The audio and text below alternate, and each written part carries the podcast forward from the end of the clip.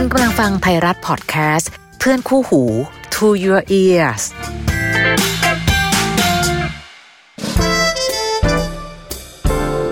How to รัก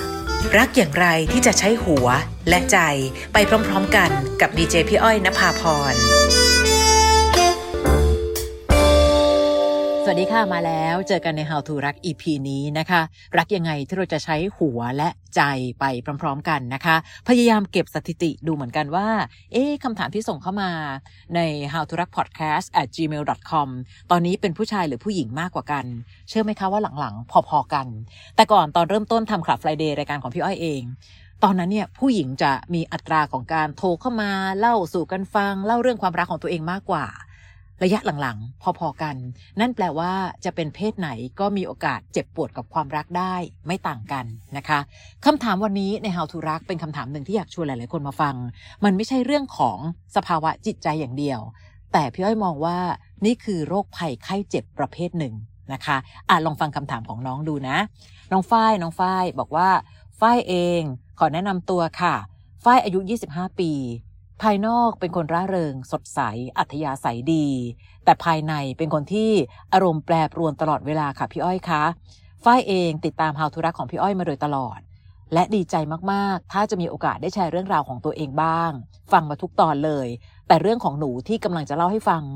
หนูคิดว่ามันเป็นเรื่องเกี่ยวกับอารมณ์ล้วนๆ และเป็นอารมณ์ของการสวิงด้วย บางครั้งหัวเราะและร้องไห้ในเวลาเดียวกัน บางครั้งหนูก็คิดในใจนะคะ หนูเนี่ยเป็นไบโพล่าหรือเปล่า แต่ก็เรียกได้ว่าหนูเป็นสาวน้อยร้อยอารมณ์ละกัน คือคนที่เขาไม่รู้จักเราดี จะหาว่าเราไม่ชัดเจน กลับกรอกไปมา หนูไม่รู้ว่าที่หนูเป็นแบบนี้เพราะอะไร หนูมีมากเกินอารมณ์ปกติค่ะ เช่น ถ้าตอนอารมณ์ดีจะอารมณ์ดีมากจนมั่นใจในตัวเองเกินไป หรือบางทีก็จะเศร้าหดหู่มาก แล้วก็มองตัวเองแย่ โทษตัวเองบ่อยๆ เบื่อหน่ายสิ่งที่เคยชอบ และยังควบคุมอารมณ์ตัวเองไม่ค่อยได้ ตอนโกรธมีสติไหมมีค่ะ แต่บางทีมันก็หลุดเช่นเดียวกัน หนูเลยไม่พยายามที่จะสนิทกับใคร กลัวว่าถ้าสนิทกันมาก วันหนึ่งระเบื่อเขาเขาจะเสียความรู้สึกได้ แต่พอไม่มีเพื่อนสนิท ตอนเจอปัญหา หนูก็ไม่รู้จะปรึกษาใครเช่นเดียวกัน มันตื้อๆตันๆไปหมด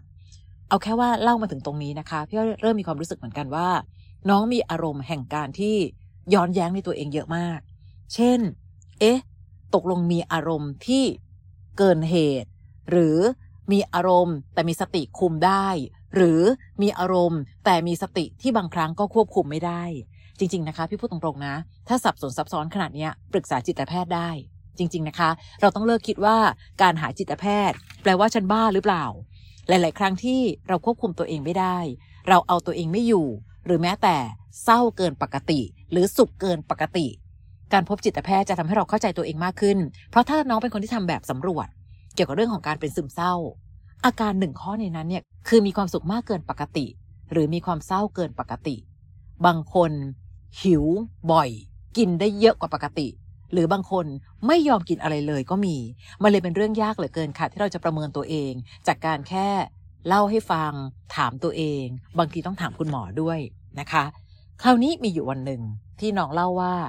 น้องเนี่ยไปร้องคาราโอเกะกับพี่ที่ทำงานอย่างสนุกสนานกำลังสบายใจอยู่ดีๆค่ะ เจ้านายโทรมาให้แก้งาน หนูด่าเจ้านายโดยไร้สติ และในขณะเดียวกัน หนูก็หยิบกระเป๋ากลับบ้านเลย ไม่ได้บอกลาพี่ๆทุกคนที่นั่งร้องคาราโอเกะกันอยู่ บางคนเลยมองว่าหนูนิสัยไม่ดี ไม่มีสัมมาคารวะ ทั้งที่ตอนนั้นเนี่ยหนูกำลังเดือด อยากกลับไปอยู่เงียบๆคนเดียว เพื่อสงบสติอารมณ์ หนูขอสารภาพว่า หนูเคยโกรธจนเคลี้ยงของในบ้านเสียหายหลายครั้ง แต่หลังจากทำแบบนั้นหนูก็รู้สึกดีขึ้นนะคะพี่ เรื่องความรักความสัมพันธ์ บางครั้งตัวหนูเองมีอารมณ์แปรปรวนค่ะ ถึงขั้นที่เกือบทำลายความสัมพันธ์ทุกสถานะเลยจริง ๆ มีวันหนึ่งไปกินข้าวกับแฟน ทุกอย่างดูปกติดีค่ะ อยากได้อะไรเขาก็ไม่เคยขัดใจ แต่แฟนหนูเนี่ยเขาจะดูนิ่งๆ ไม่ค่อยตื่นเต้นกับอะไรง่าย ๆ คราวนี้หนูเหลือบไปเห็นกระเป๋าหนังแบรนด์เนมอันหนึ่งที่หนูอยากได้มากแล้วมันลดราคา หนูตื่นเต้นมาก แต่แฟนหนูทำหน้าเฉยๆหนูเลยงอนเพราะคิดว่าทำไมเขาไม่ตื่นเต้นไปกับหนู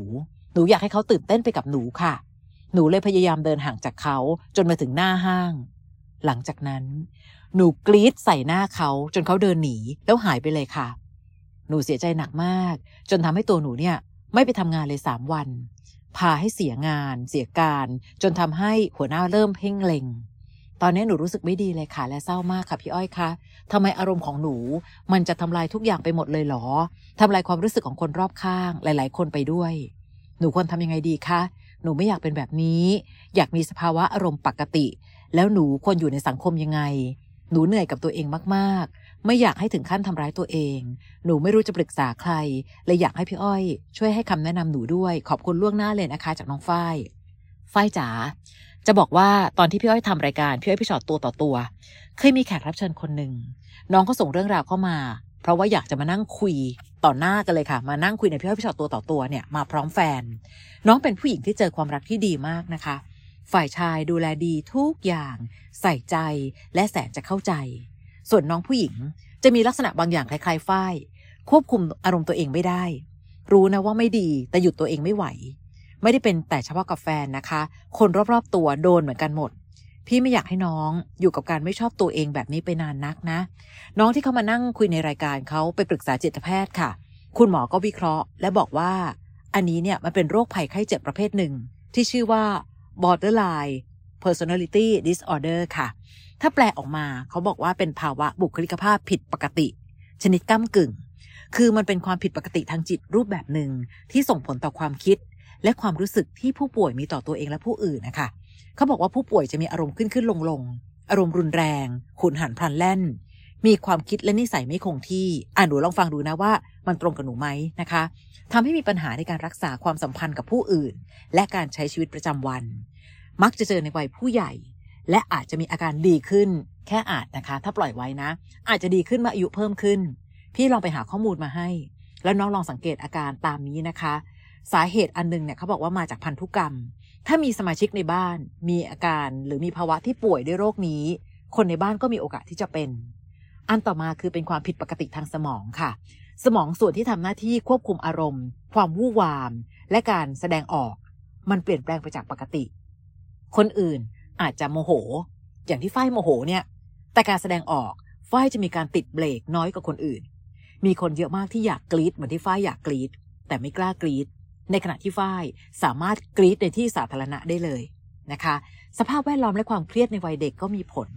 อดีตที่เจ็บปวดในวัยเด็ก อาจเป็นปัจจัยหนึ่งที่ทำให้เกิดภาวะนี้ค่ะ คือบังเอิญเนี่ยพี่ไม่ใช่หมอ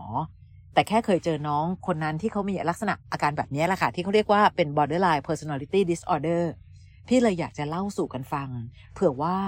น้องอาจจะลองวิเคราะห์ตัวเองในขั้นต้นก่อน หลังจากนั้นจูงมือกับแฟนเลยค่ะ ไปปรึกษาจิตแพทย์ด้วย อย่างน้อยเราจะได้รับมือกับอาการควบคุมตัวเองไม่ไหว ให้เราสามารถควบคุมตัวเองได้ดีขึ้น ย้ำอีกครั้งค่ะการพบจิตแพทย์ไม่ใช่เรื่องประหลาดแต่อย่างใดนะ หมอจะมีวิธีการในการรักษาหลายรูปแบบ ที่สำคัญค่ะ หมอจะแนะนำให้บอกคนใกล้ชิด ครอบครัวให้เข้าใจและร่วมมือในการทำให้ฝ้ายรู้สึกดีขึ้น น้องที่มาคุยให้พี่ฟังในรายการเนี่ยเขาจะเป็นแบบนี้เลยนะคะ ตอนดีเขาดีมากๆ คุยกับแฟนดีๆแล้วอยู่ๆก็โมโห ทำร้ายผู้ชายจนแขนหักอะค่ะต่อหน้าเพื่อนๆของผู้ชายด้วยนะ พอเริ่มมีสติก็จะเสียใจมาก รู้สึกผิดมาก พยายามทำดีทุกอย่าง ชดเชยความรุนแรงก่อนหน้านี้ ซึ่งฝ่ายชายก็พยายามเข้าใจนะคะ จนมีเหตุการณ์ล่าสุด คือ พอน้องไม่ได้ดังใจ น้องผู้หญิงยกโน้ตบุ๊กของเขาทุ่มลงพื้นเลยค่ะ ในขณะที่ฝ่ายชายกำลังเร่งทำงานเพื่อส่งบริษัท เขาเข้ามาในรายการเนี่ย ฝ่ายชายพูดว่าผมเข้าใจนะครับพี่ว่าเขากำลังเยียวยารักษาตัวเองอยู่ แต่ผมไม่รู้ว่าจะสิ้นสุดความอดทนเมื่อไหร่ รักมากแต่คงยากจะอยู่ด้วยจริง ๆ พี่เห็นใจทั้งสองฝ่ายเลยค่ะ น้องผู้หญิง พอควบคุมตัวเองไม่ได้ พอเริ่มกลับมามีสติ จะรู้สึกแย่กับตัวเองมากๆ รักเธอแต่ทำไมทำร้ายเธอขนาดนี้นะ น้องก็จะรักไปรู้สึกผิดไปอะค่ะ ฝ่ายชายเช่นกัน ต่อให้พยายามเข้าใจ แต่บางทีก็ยากจะยอมรับ ที่พี่เล่าให้ฝ้ายฟัง เพื่อจะบอกว่าฝ้ายไม่ได้เจอเรื่องราวนี้อยู่คนเดียวนะคะ ไปคุยกับคุณหมอเถอะ จริง ๆ นะ น้องก็ไม่ได้ผิดอะไร แต่แค่เราควบคุมการทำงานของสมองในบางช่วงไม่ได้นี่นา พาแฟนไปด้วยค่ะ และบอกเขาด้วยนะคะว่า เรารู้สึกแย่กับตัวเองที่เป็นแบบนี้นะเธอ ขอบคุณที่ยังรับกันไหวกับสิ่งที่เราเป็น และเราจะพยายามทำทุกอย่างให้ดีขึ้น พอน้องได้คุยกับจิตแพทย์ หมอจะวิเคราะห์ทุกอย่างอย่างชัดเจนมากขึ้นไปอีกครั้งหนึ่ง พร้อมวิธีการรักษาด้วย แล้วค่อยๆ สื่อสารกับคนรอบข้าง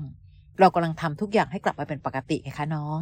วิธีคิดอย่างเดียว ตอนนี้ช่วยไม่ได้นะ ต้องรับมือไป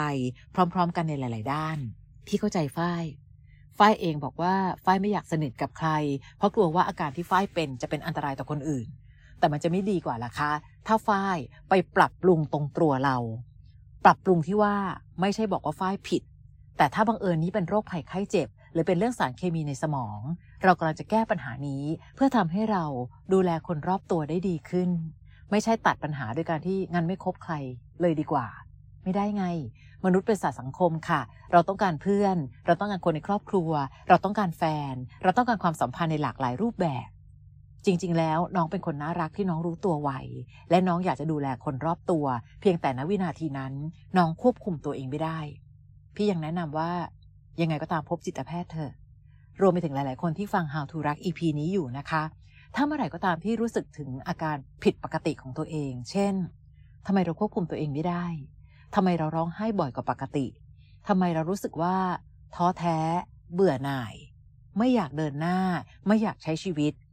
พี่ว่าตัดให้เข้าสู่โหมดผิดปกติก่อน ปรึกษาแพทย์ ถ้าบังเอิญว่าคุณหมอบอกว่า เฮ้ย อันนี้เป็นอาการแค่เบิร์นเอาท์เฉยๆ อันนี้เป็นอาการแค่ เรารู้สึกเหนื่อยหน่ายท้อแท้กับสิ่งที่ต้องทำเพราะว่าเราไม่ได้มีโอกาสปลีกตัวไปหาสิ่งที่อยากทำเลย จะได้แก้ให้ถูกนะคะฝ้ายฝ้ายไม่ใช่คนเดียวที่เจ็บปวดกับเรื่องแบบนี้ และถ้าเมื่อไหร่ก็ตามที่ไปพบจิตแพทย์ พี่ว่าฝ้ายจะดีขึ้น ฝ้ายจะชอบตัวเองมากขึ้น รักตัวเองมากขึ้นตอนที่เราอยู่ใกล้ๆคนอื่น ไม่ใช่รู้สึกว่าเราคือตัวปัญหาที่ทำให้คนรอบข้างไม่สบายใจไปซะทุกครั้ง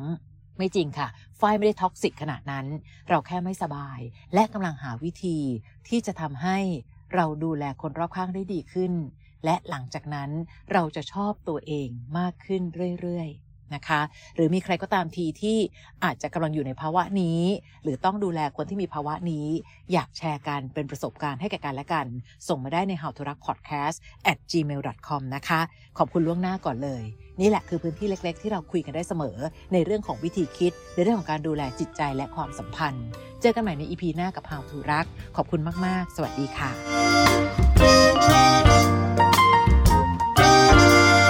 How to รัก